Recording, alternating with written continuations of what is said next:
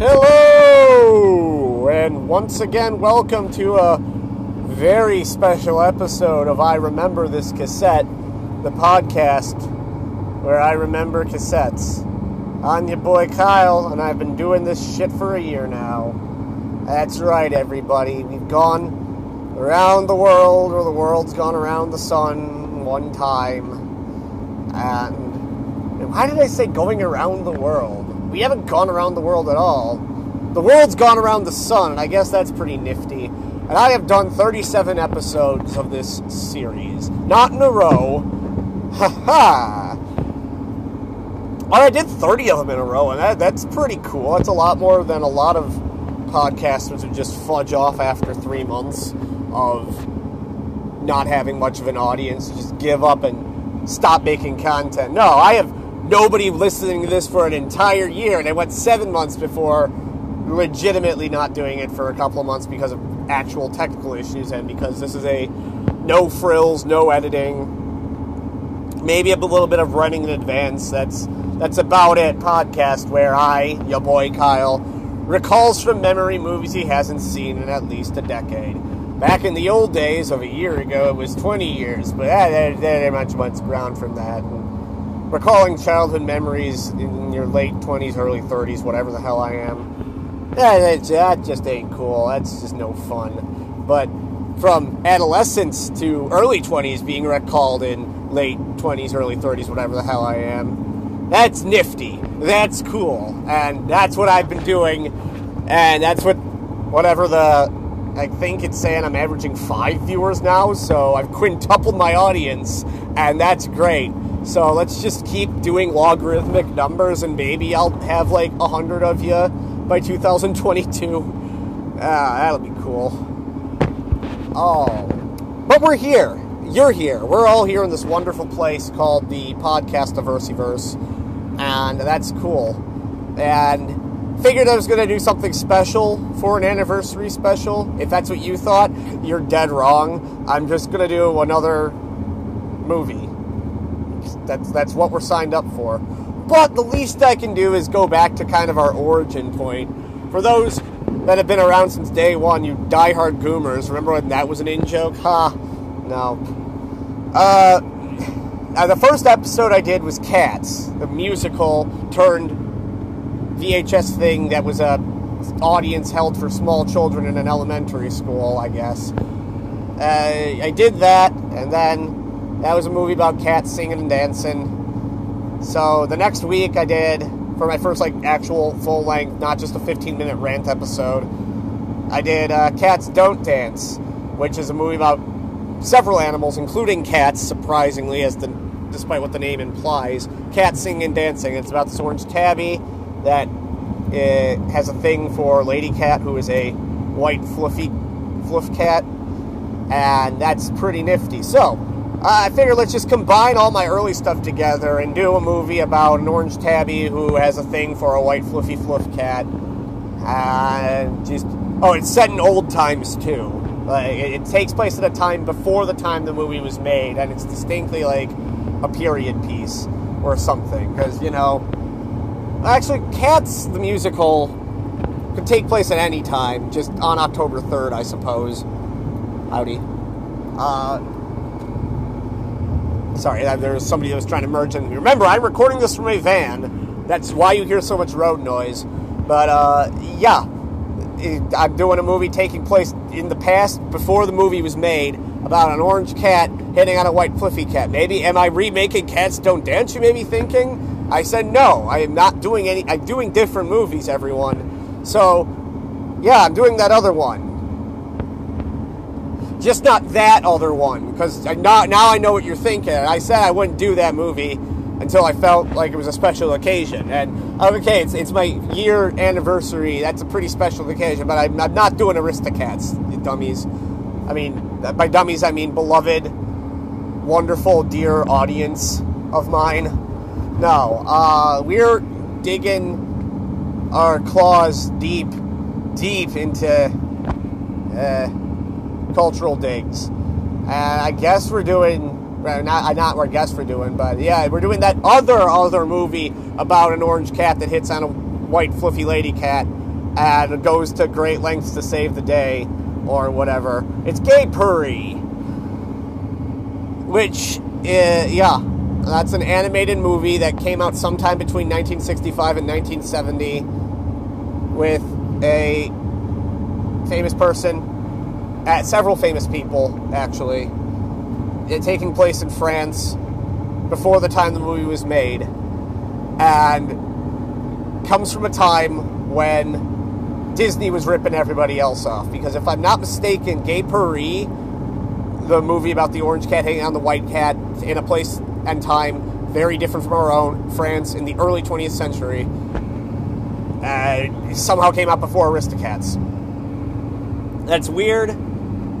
It's a strange ass movie, and I'll get some historical and personal context with it, as I always do before jumping in. But yeah, welcome to the end of the first year of the I Remember This Cassette podcast, wherein cats still dance because nothing ever changes in this crazy mixed up world. Gay Purr-ee, which I'm going to keep pronouncing with that outrageous French accent, uh, is a movie about talking cats that came out before Aristocats somehow. How convenient. Uh, that came out, I know it was before 1970 because it came out before Judy Garland died. The reason I know that is because this movie stars Judy Garland, who was probably needed to be alive to do her voice lines. I that's just a wild guess though. Uh, it had some other people in it that I think were important. I don't know who they are. For once, I immediately know the female lead, and I know Red Buttons. It was in there. I don't know what a Red Buttons is, except he's dead now. He died of old age like 15 years ago, and he was in the movie as the cat's sidekick. I don't know who the main protagonist, Tabby Cat, was, but I think it had a star-studded cast. I mean, if they were able to pull Judy Garland and give her enough money that she could keep popping pills until she died within a year or something, then there was probably some real money thrown around to this. I don't know. But uh, yeah, it wasn't Disney. I think Disney watched it and died when he realized other people are doing things animation wise. Though I, I want to say the movie came out like uh, the, the development process was probably right after Disney died when people like knew he had lung cancer or something, or they knew he'd be turned into a frozen head beneath Disney World or Disneyland, whatever. Uh, and they said, well, he can't really make animated films when he's a frozen head or dead. So let's get this ball rolling and make a movie about cats because nobody would make movies about cats y- yet. Uh, they did eventually, but this was the first one, I think, chronologically, in the animated cats animated universe. The um, movie was on a recorded cassette for us in the dear old family name household, recorded off of what I believe to be cable sometime before I could formulate memories. That has always been a cassette that existed. Uh, but it was on, it, it was recorded so far back that there was a time up until probably the early 90s when VCRs finally became commonplace that people would record multiple things onto a singular VHS cassette, like two or three movies on an EP, which is six hours of footage. You'd put like two or three movies on there. That's what people did when cassettes were a hot commodity and you couldn't really buy cassettes to record on because VHSs were also for like rich people. But uh, for reasons that I don't really care to divulge, we had a cassette recorder in the 90s and the 80s, I believe, because through the power of magics, I realized several cassettes, including the Grinch Night containing Halloween tape, had to have been recorded before uh, eight, 1988. I don't know why I'm going through all these extraneous details. The point is, Gay Purr-ee was on a cassette after some bullshit children's special about the alphabet So if we wanted to watch the, the funny cat movie, we had to sit through some 22 minute cheap animated thing about learning the alphabet because it was a time when I don't even know if I was born yet, but at least my older siblings, I only have one older sibling, I don't know why I pluralized that, was still in Let's Learn the Alphabet era. So we recorded that, and then Gay Purr-ee was on next, and so my mom or dad or whoever whoever's like, screw it, we'll put that on the same tape, and that's how it stayed. Anytime we wanted to watch the. I don't even know what we called the movie. I would have remembered if it was called Gay Purr-ee, but I mean, it was listed as that on there, but we had to have some short, some shorthand name that every child of kindergarten age just has for a movie. Like nobody calls movies movies. Like the, for instance, Blues Big Goddamn Musical, which still hasn't been an episode in the first year. I don't know why. I was just the Blues Clues movie, Booze Cruise, Booze Cruise, Blues Cruise, Booze Cruise. Wow. I, that needs to happen. I, I know how to make $100 million now, the Blues Clues Bruise Cruise, which you'll never be able to say correctly. If you say it correctly, I'll give you a fraction of that $100 million. But we're not here to talk about the Bruise, Bruise, Bruise, Bruise. We're here to talk about Gay Purr-ee! And it had to have had some other name. I'll have to consult siblings eventually about it. And they'll say, why the hell are you talking about Gay Purr-ee? And I said, look, there's a lot of movies about cats dancing and singing and I just had to do it for an anniversary special for my podcast, which only one of you watches. Jeez. But yeah, so I mean, we watched it a fair amount, enough that it warrants appearing on this, but we stopped watching cassettes like 15 years ago when we got a gosh darn DVD player, so it just kind of fell by the wayside. But it's been a decade. It's a movie that was near and dear to me as a child. By that I mean we just watched it fairly often. Again, I'm not from a. I'm from a cat household. I'm not a cat person. But uh, yeah, there it is. Gay Purr-ee, with Judy Garland. The story goes as follows. Our story begins with a book coming off of a shelf. It says Gay Purr-ee on the cover. It opens and places us in France. You can tell because the Eiffel Tower is always visible. It starts not in Paris, but the French countryside, I think, where we're introduced to our cast of characters. It just starts with, of course, uh, Muley, who is played by Dorothy, which a phrase which here means Judy Garland. She's just this white fluffy cat with obnoxiously large anime eyes. And she sings a song about how lovely it would be to go over the rainbow and be famous someday. God, I wish I had some pills. Oh, everything's wonderful when you're on pills. Oh, it wouldn't be. This would be hilarious if I didn't die from this three years from now. Oh, to be Dorothy again. To be Dorothy, to go over the rainbow, singing a song, la di da di da. And yeah, she's just, she's got a good singing voice.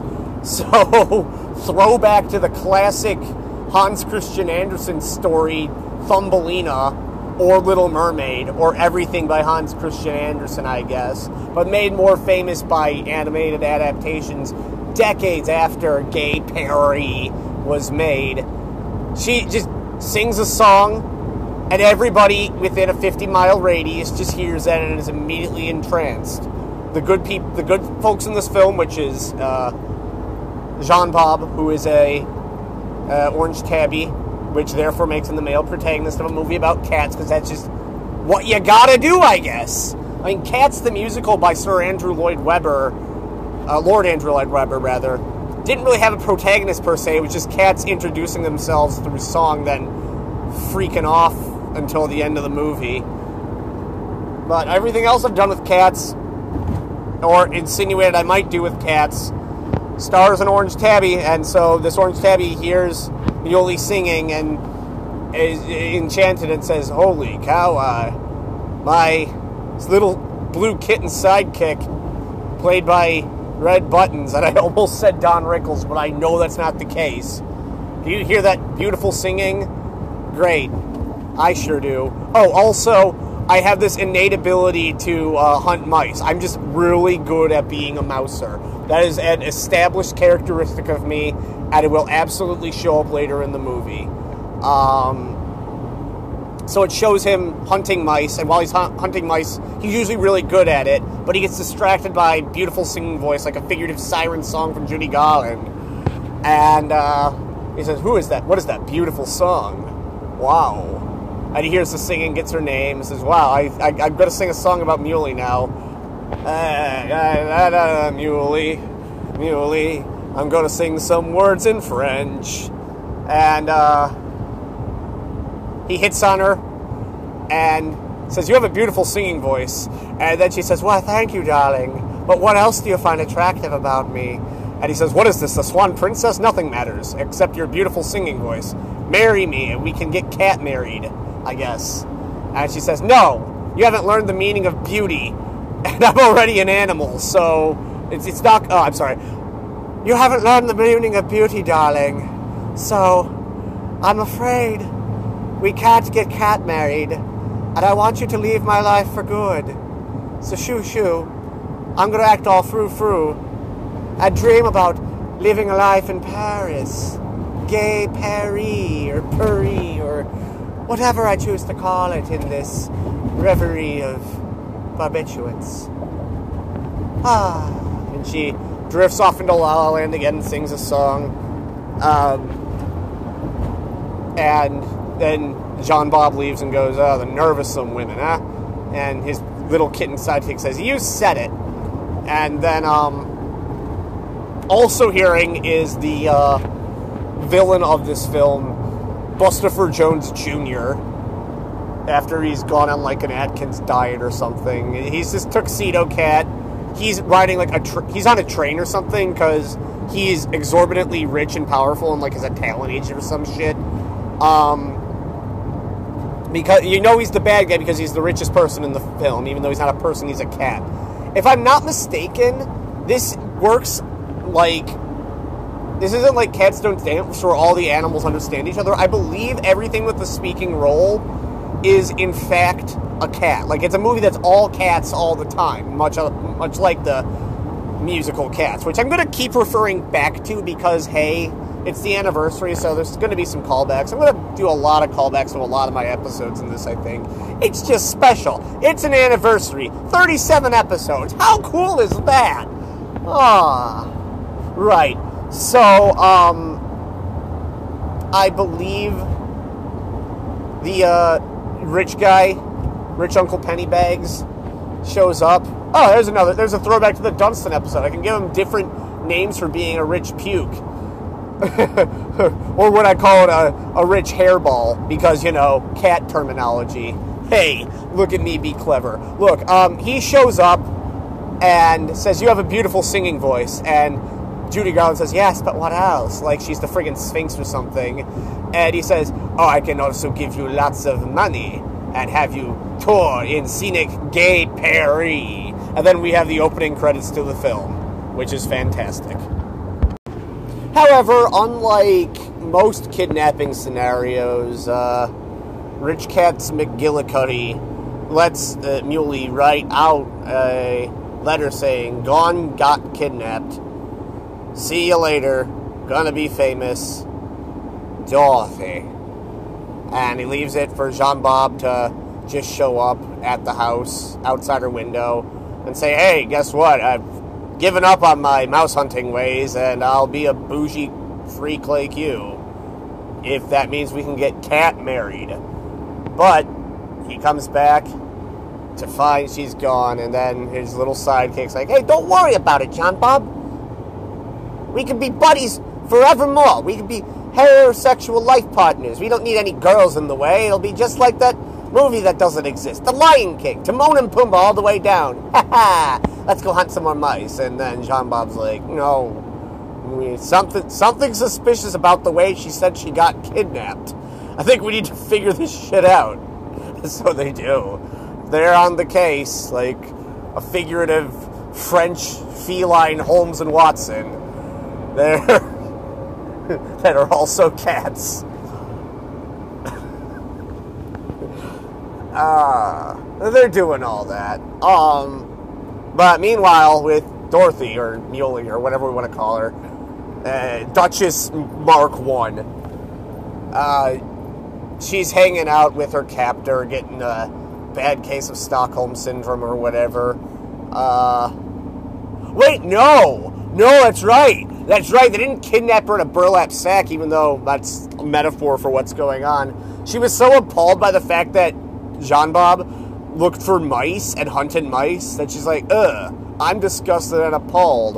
And then um, Rich Cat shows up and says, You know, where I come from, we eat shit out of cans and call it caviar. And she says, Done. I'm still going to write this letter, though because there's a lot of letter writing scenes in movies that I review, even though they don't seem to appear in the film. Ah. Uh, so off they go, and she's like saying, "So when am I gonna be famous?" And then he's like, "Oh, I gotta, I gotta shop you around, get us a what's it called, benefactor. That's the word." He has shifty eyes, and he's definitely not evil. He is the most definitely not evil character to appear in animation since, I don't know, the evil queen from Snow White and just about every animated film that has existed since then. Because the sense of morality that wee old me, wee little me, uh, got back in his growing up days was picked up by friggin' animated films. So going going into adulthood or adolescence or everything, kind of anticipating that the bad people in your life would dress in a lot of black and white tuxedos and have mustaches and a shit ton of money, was really misguided. Sometimes people that have a shit ton of money dress like regular people. I'm looking at you, Steve Jobs.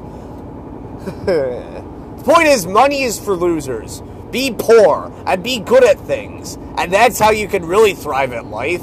It's not what you learn in animated films. Look at me delivering a moral to the story nine minutes into the review of the movie. Oh, I am way ahead of myself. Rich people are assholes. Go socialism. Invest in guillotines. There.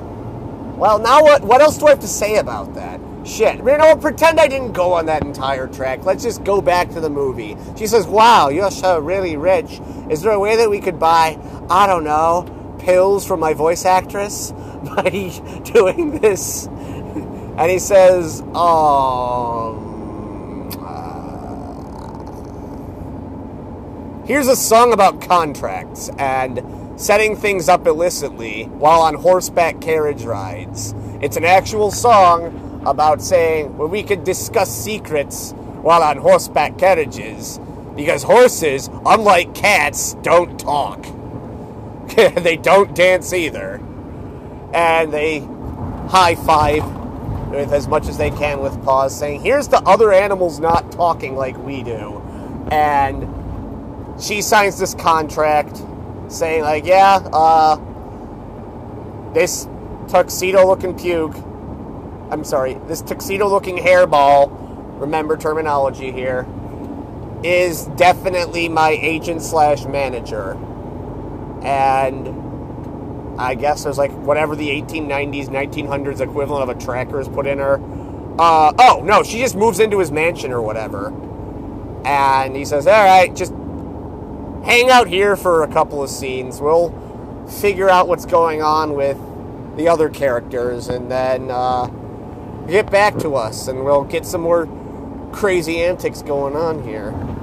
Uh, yeah. Ever heard of Pablo Picasso and other artists of the era? Wait, that means this couldn't have been the 1890s because Picasso was a 20th century artist. I don't know. There's like pictures of Dorothy Cat drawn in different styles of different artists of the era. So if I actually knew anything about art history, I'd be able to pinpoint exactly when this movie takes place. But I really want to say around like 1920 or something. Point is, they show I learned a lot about artists if I had actually cared about them, except the fact that Pablo Picasso scared me. Ah, oh, Cubism's freaky deaky. Right. So she says, yeah, in the meantime, just work on your beautiful singing voice and keep your gorgeous anime eyes nice and big and blue. And I'll figure shit out. That's what I do as a manager. Just wander the halls, just don't go to the third floor west wing, okay? Toodles. What's going on with those other guys? Dame Judy Garland just signed this freaking contract saying I'm going to work for this definitely not evil dude. Uh, and I get, I think she gets in like a carriage or something, but uh, Jean Bob's not there. He's out like sulking about how much he wished he was a vegetarian at this point. But uh, his little sidekick, uh, Buttons, I know the, the cat's name isn't Buttons, but the actor's name is Buttons, so I'm calling that cat Buttons because he's cute as a button. Uh, he's there and sees Lady Cat get on uh, the carriage with Evil Cat, and Evil Cat sees Buttons see him, and there's just a lot of observations amongst each other. There's just a lot of seeing here. And um, Julia says, Bye bye, I'm going off to the city now. Say hi to my t- your friend, because for some reason I like you, but I don't like your friend who likes me, and your total aloofness towards me makes you kind of nice. Also, you're cute as a button. Say goodbye to everybody. Say goodbye to the small town. I'm going to the big city of Paris. Gay Paris. And then there's middle of the movie credits rolling. And she immediately recognizes. She immediately recognizes. Sorry, I had to hiccup or sneeze, or I can't even remember what my excuse was. Uh, she recognizes. I don't even know where I'm going with this one. Okay, he goes back and talks to Jean Bob. So, um, they they talk and say, "Oh yeah, she went to the singing," and Jean Bob just said, "Well, that's really good for her." I'm moderately depressed right now. And then just out of nowhere, Evil Cat shows up and says, "Hey, how you doing? I noticed you saw my new associate, Muley, going to town with me. No hard feelings. Have some champagne. Get your asses drunk. Sing a song about it, why don't you?" And so they do. The Jean Bob and Buttons just sing a little song about how awesome champagne is, and they get drunk, they get hungover, and they forget just about everything that had transpired in the last two scenes. Gets them out of the picture, gets their detective asses distracted by substances, which is really the Sherlock Holmes way because remember, kids, that guy was on heroin and cocaine all along, just like any beloved character or the creators behind any beloved franchise. So, uh, they have to deal with the hangover part zero with cats. Uh, we go back to what the crap's going on with our main characters, our Judy Garlands and our, her, evil best friend now. And, um, they are just talking and having a good time figuring out what they're going to do with all this money that they're going to get. Uh, but he says, no, you, you must be trained a little bit in the ways of being famous. I'm going to let you hang out in this house for cats. Let's just call it a cat house. Why not? Uh, that introduces us to Madame Pinky Frou Frou. I don't remember her name, but she is the proprietor and owner of the Moulin Rouge. I know I, I know I changed a bunch of names. I know it's just kind of a tentpole fixture of this podcast. But they, the real writers, the real heroes in this situation, made a place called the Moulin Rouge, which is owned by Lady Pink Frou Frou, who owns the place and takes care of all the cats. And holy fucky, this movie's about sex trafficking. I. oh my god. Okay. Yeah, no, that's exactly what this movie's about. I, am sorry, I wasn't expecting it to go this way. But, uh, yeah, no, this, this is just some rich cat gets this talented, beautiful cat from the countryside, picks her up, says there's this concept of money, and then immediately sells her to a cat house with actual cats in the red light district of France. I know, I know a lot of you that listen to this podcast. By that I mean a sizable percentage. That by that I mean if there's five of you that's listening, I know at least one of you, which makes twenty percent, knows the movie Moulin Rouge exists. And people, dear audience, you need to remember that movie is actually about uh, concubines or something like not concubines, but sex workers or whatever in uh, a house of burlesque in France, which is the Moulin Rouge. So let's just slap a cat pun on there, and yeah, just make it about that, which makes Evil Cat a pimp. That's where he gets all of his money from. That is just incredible. Just I, I don't believe I didn't really see this as a child. Then again, you gotta be some sort of screwed up to immediately know what sex work is and the seedy underbelly of sex trafficking is when you're a child. But uh, there's a lot of them that are like that. Remember, this is just a podcast, but there's all sorts of nasty, evil things in the world, including child sex trafficking. But we're not talking about child sex trafficking, we're talking about cat sex trafficking now, I guess. So, yeah, alright. That, that's some dark material here that's going to be the undertone for probably the rest of this movie. Ugh. But yeah, no, he sells her to Kitty Frou Frou, Boo Boo Kitty Fark.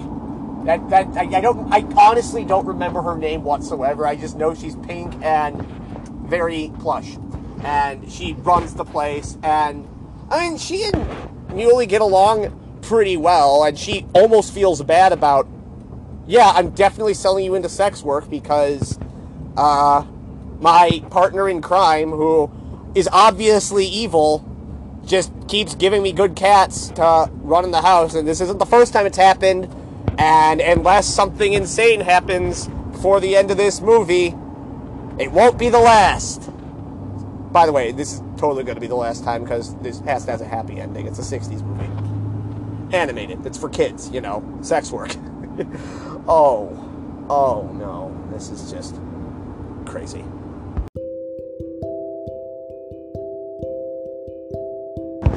In the arms of an angel. You know where this is going. Hey there, dipshits. It's me, Sarah McLachlan here again. Looks like my entire gimmick's been revealed, and you know me best as a person that sings those songs that make you cry. And the real reason that I do that is I like going to bed knowing that I'm making people cry with my music that makes me feel really special. But you know what I want to do on especially special days? I like to talk about small animals that are being abused and possibly killed. You know, a girl can dream. but I also like grifting people for money. So I'm just going to be blunt about this and get it straight through to your stupid, stupid asses that if you don't send us at the anti cruelty to animal society, which isn't a real place because, my God, if I was making this commercial for a real entity, this podcast that I'm advertising for or putting my advertisements on would probably get sued to high heaven. So thankfully, this is not a real organization. It is absolutely fictional, just like the representation of me, Sarah McLachlan, that you're listening to right now. But what I'm saying is, uh, this is Buttonhead it's Buttonhead. Buttons is already a character in this episode, so I can't really call that cat Buttons. Look, it, this is a cute little cat with big little button eyes, and if uh, you don't adopt this thing for way too much of the asking price, or just send over a hundred dollars, we'll probably have to kill him for no good reason. Yeah, that's right, little button puss. We are gonna have to ice your ass if you don't give us money. That's right, we're taking hostages now. I'm Sarah McLachlan, professional hostage taker, and I've been doing this shit for a long time. So, uh, buy some of my albums provided by me and Louis Armstrong Associated, uh, Louis Armstrong impersonator, sup, over here, or else the cat gets it. So, uh, yeah, the choices are yours and yours alone now but at least we're not engaging in sex trafficking for cats. What the hell? I'm bursting into the commercial to talk about just how much I overlooked this concept. I, I didn't mean to break character like that, but Jiminy Christmas. How did we not notice what this movie is really all about? I, I, I'm sorry. I'm so sorry, everybody. Everyone that just thought this was a cute little movie about cats. No. No, everything's so much worse. oh please, I needed to just take a break from this revelation. But no, this commercial break just turned into me ranting all over again about this stuff. Gah! But still, give money to Sarah McLachlan. The real deal is dealing for the good cause. And I know if you give her money, then she stops making those commercials and we cry a little bit less. And maybe that's what it's all about. But if she really is a sadist like that, the best thing we can do is deprive her of her deepest carnal pleasures. So, Give money to animal shelters, for real.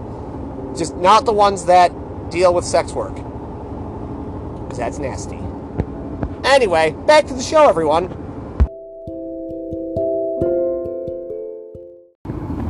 Okay. So after some contemplation, I revisited kind of the beginning of the movie. The real reason why Muley denounced Jean Bob was that she that he was too much of a commoner. Like it wasn't a brutality anything. It was just oh this cat has to like look for mice.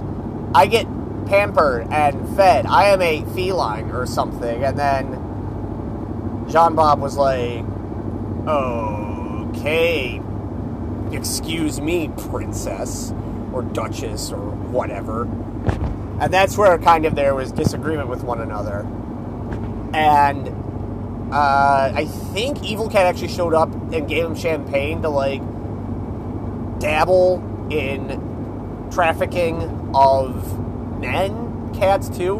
Uh, also, it's it's not exactly sex trafficking. I think I may have been too bold on that one. It is human trafficking, though. By human, I mean cat, but cats are apparently people in this universe or parallel or something. Because just making a obstinately children's film about people getting trafficked to the Moulin Rouge, uh, that's just there's nothing kosher about that. The kids would just start crying, and nobody would get asses in seats. And then what would the advertisers think? So just turn everyone into cats. Use a burnt out starlet as that voice anyway, and just have a good time. Speaking of good times, at the at the Moulin Rouge, uh, Muley is not having as much of a, a good time working under Kitty Frou Frou, even though like she's very talented and very charming. She's just she's too much of a stuck up cat thing, feline, excuse me, to like really be satisfying customers. So things aren't going so well. So Frou Frou Kitty Cat is talking to Evil Cat and saying, uh, what's the deal? You've been really skimping on me lately. They've all been high end, high maintenance, not not doing stuff. But she is kind of charming, but she's not making me money. I, I'm not getting a good investment. And oh, by the way, over the course of all of this, we've learned a couple things about Evil Cat, which is pretty cool that you actually get some background on him. None of it's sympathetic though.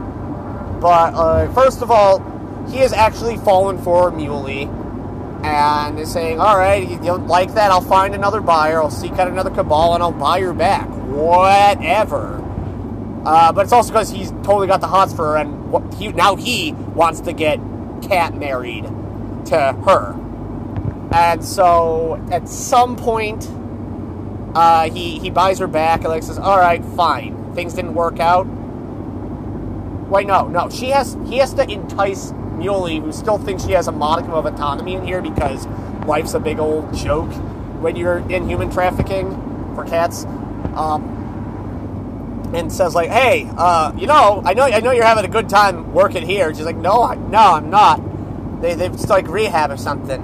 And he's like, "No, if you don't like it, maybe you can hang out with me." And he, once again, because this is a goddamn musical, uh, he sings a song about how I could be your sugar daddy. I could be your sugar dad cat. It's a song about sugar dads, everybody. We've got a song about contract negotiations. We've had a song about delusions of grandeur. So why not? Let's just screw it and throw a song about being a sugar daddy is in there. Uh, and he's got a bunch of cats that look like him that are his hench cats that are singing along in like a five part harmony uh, or something. Like, money will solve everything, including your woes. Let me be your sugar dad. The song. And she's like, mm, okay, I'll put in my two weeks notice with the with the madam. That's just great. And that, that was just part of making her feel good. All sorts of gaslighting and hilarious stuff like that. When in fact he was going to buy out under there anyway. Oh, also by the way, in the meantime, Jean Bob and uh, Buttons have figured out. Oh, right, uh, it's the rich cat that keeps drugging us because this isn't the first time it's happened. He keeps taking hot girls from the French countryside and making them into exo- exotic dancers at the Moulin Rouge. So let's just head over there and see if we get lucky. But, uh, and they make their way somehow. I don't remember how exactly they do. I think there's some other characters in the movie that I don't care about because I only can think about six. I, for the most part, I can only really name six characters from any movie. I, I, try not to bring up that fault of mine, but that's a fun fact.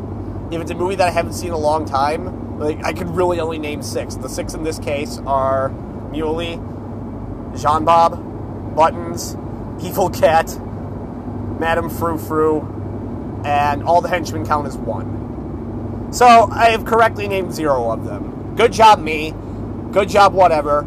They made it to the Moulin Rouge. They um, somehow get in contact with the madam because she's like saying, "Oh, what kind? What?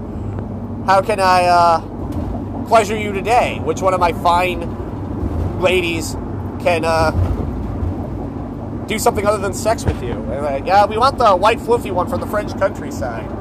And she's like, uh, yeah, sorry, I just sold her off for good back to the person who sold it for me because money is fluid and exploitation is a weird business. But uh, yeah, you could.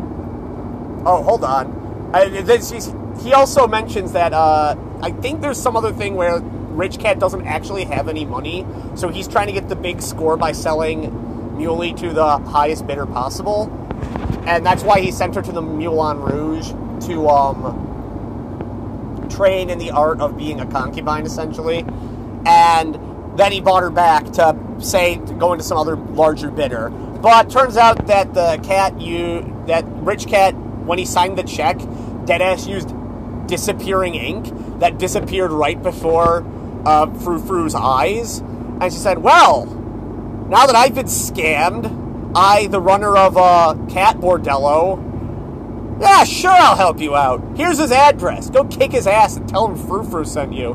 And Jean Bob says, Absolutely. And you run a fine house of ill repute. See you later. And off they go to save the day. Oh, also, before we depart from the magical adventures at the Moulin Rouge, which I believe they they had a bunch of musical numbers there. I don't think they had like a lyrical thing, but they absolutely had a bunch of cats doing the can can which was weird, but here we are. And to describe Pinky Frou Frou, just if you've seen the movie Moulin Rouge, just imagine if Harry Zidler was a woman and also a cat and also bubblegum pink. I didn't have a top hat. I didn't look at all like Jim Broadbent. But there is no explanation whatsoever. But if you've seen both those movies, you know I'm 100% correct. And that's the last we hear of them. Because now we need to have the grand final act of justice and day saving. Because, yeah. Uh, we're back on a train because everything's about trains with the bad guy. Uh, he is uh, got a buyer. I think it's like a, a, Saudi Arabian prince or whatever. Saudi Arabia even a place in whenever year this movie was made? I don't know. Some rich puke in Timbuktu or something uh, has decided to buy Muley. So uh, he, evil, evil cat says, "Yeah, I'm selling you to an artist so they can paint you or something. Just get in this box, why don't you?" And uh, they she gets in the box, uh, not willingly. Like she gets like knocked out by the henchman and thrown in a box and put on a train going to Timbuktu or some crap. Um, and luckily, also getting on the train is Jean Bob. So every character, uh, also Buttons is there too, just worth mentioning. Um, there's finally some sort of like he finds the correct cart on the train when he hears Judy Garland's distinct voice and looks in the box for looks at the air holes and because you know how cartoons work because it's uh it's a cartoon and she has very definitive blue anime eyes that sparkle perfectly in the darkness. So it's like the, the dark inside of the box with just two visible blue eyes staring out through the through the air holes he Jean Bob knows it's her, and she kind of explains the scenario outside of the whole disappearing ink thing. Says, "Yeah, I've been to some crazy ass places, and now I'm getting painted by an artist, but I'm starting to think that that's not the case." And Jean Bob says, "Thank God you're pretty, and uh, I'll rescue you or something." Uh, but Evil Cat says, I, I don't think so. I've worked way too hard and sold way too many cats, and I'll sell a thousand more before I let this company die. Even though he's not like on camera or anything, like everybody already knows the jig is up and everyone hates him. So um, there's a big old cat fight. Only it's two guy cats. Guy cat. No, never mind. I was trying for the scrub reference. I tripped over my shoelaces and just biffed that one so hard. Like I just whooshed whooshed and whooshered, immediately struck out even though I only swung once. Damn it. Sorry, Scrubs, you don't get a reference this time. I don't even think Goosebumps gets a reference this time. Was there even a musical number in Goosebumps? I don't know. Damn it. Just stick to what I know, and what I know is definitely this movie. There's a big old fight. Um, he he goes six on one, well six on two, and there's just comical parts where Buttons manages to single-handedly defeat two of the henchmen, despite being a little blue kitten with that's cute as a button. Um, they fight the the cat Jean Bob just beats everyone up and throws them off the train one by one until it finally comes down to him and uh, Evil Cat. And Evil Cat is like hanging out uh, on uh, it's all in this train yard, this entire battle, because the train hasn't left yet. But if the train leaves, then they're going to be in deep shit because it's going all the way to God knows where. And you know it's not Timbuktu. That is definitely ripping off Aristocats. But rest assured, dear audience, everybody, the entire writing staff of Aristocats, that the movie that would be that, we're all sitting in the audience, the theater, watching Arist- watching Gay Paris taking notes vociferously and then going to Walt Disney himself on his deathbed and just trying to get him to sign off on one more movie that is officially under his name before he kicks it. And he was just all hopped up on probably morphine. And he said, Yeah, sure, whatever. Ah, uh, let him just prep the cryogenic freezing process. I'll sign off on this movie. Just make it seem original. And all the writers said in unison, "Oh, we will." And they just high fived and think about all the scotch and cocaine that they're going to have over the next six years when they don't have a modicum of originality in their films. But back in a somewhat original film, this one, um, Evil Cat laughs at Jean Bob in such a way that uh, he also, in a fit of delusion, imagines him as a, a mouse. And he realizes, well, no, I'm going to do what I was always supposed to do and be a mouser. This little withered puke that's so scrawny and puny that he looks like a mouse, I'm gonna beat the shit out of him like I was gonna do that mouse, and then I can show that beating up people can actually be endearing to uh, my future girlfriend. And when it comes to that, then she'll appreciate me for my actual raw talents as a cat. And so he basically does that. He uh, beats Rich Cat to an inch of his life and then Muley says, No, if you kill him, you'll be just as bad as him. Let's do something else to him. And they say, Yeah, I've got a great idea. and uh, they let him out of the. They let Muley out of the box, put Rich Cat in there, and said, said "You'll make a fine wife to this guy that you're sending him them to. Enjoy being a male sex worker, even though you used to be a pimp. How the mighty have fallen. Just thank God you're not dead, but enjoy your new life being someone's bitch. Goodbye forever. And they close the box, the train leaves, and Muley realizes the merits of Jean Bob being able to beat up those smaller and weaker than him, which is actually an endearing quality for a cat. So he says, I've, I've had second thoughts. I don't have to go any further than my own backyard to find someone I love. Let's go back to the French countryside and get Cat married.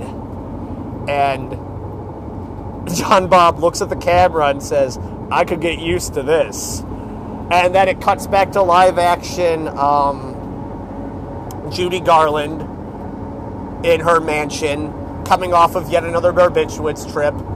Her butler comes in, and he's voiced by the same uh, guy that voiced Jean Bob.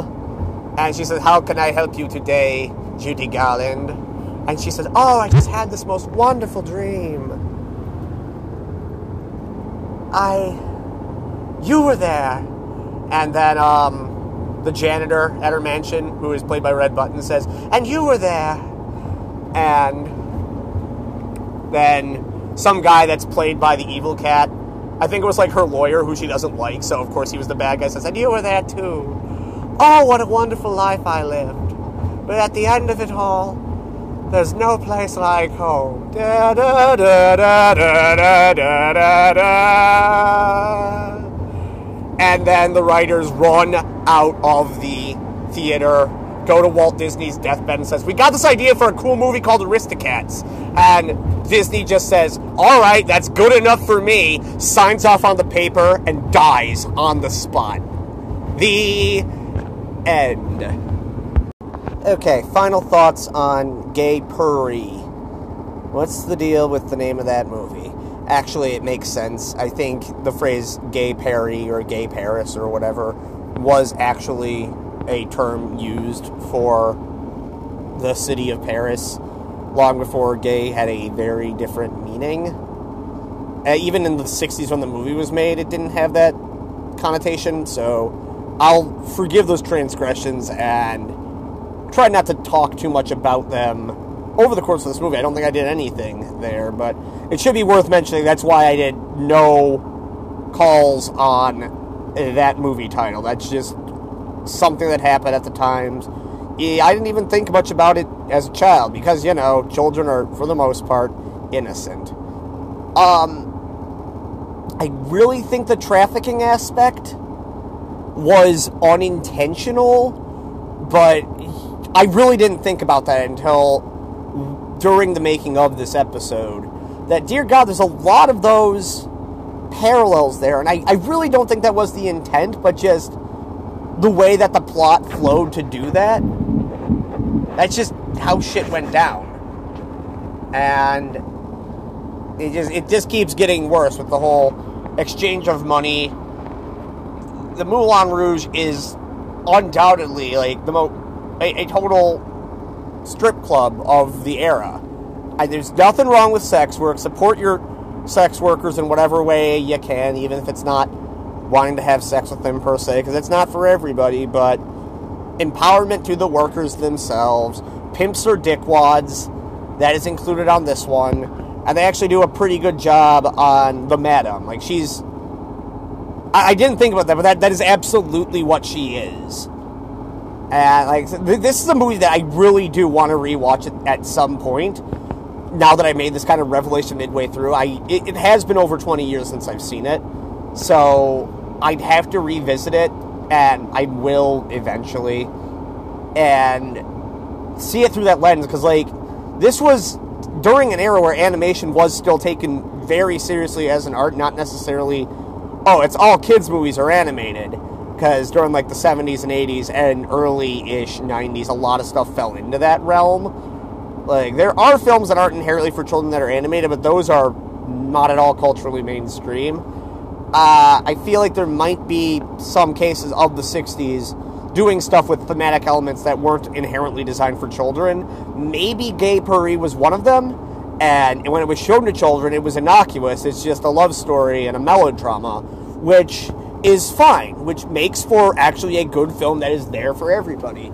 Some of the best films that are there for all ages have thematic elements that are there for the adults, and it's not just innuendos and pop cultural references to stuff before the kids' time. Like the best movies can have like real stuff to think about for adults and to suddenly bring up Don Bluth, like a lot of his work in the 80s, his best works, like your All Dogs Go to Heaven and Land Before Time Part 1s, like they have everything like and same with Brave Little Toaster. Those are all ones that movies that I really like, animated films that I thoroughly enjoy, watch regularly and for the most part probably won't show up on this podcast, but they are just they're good. They're well made because they have elements that are there for older audiences. And having not seen Gay Purr-ee since childhood, I need to revisit it and see if it falls into that realm of there because maybe it is a good movie. It really is about a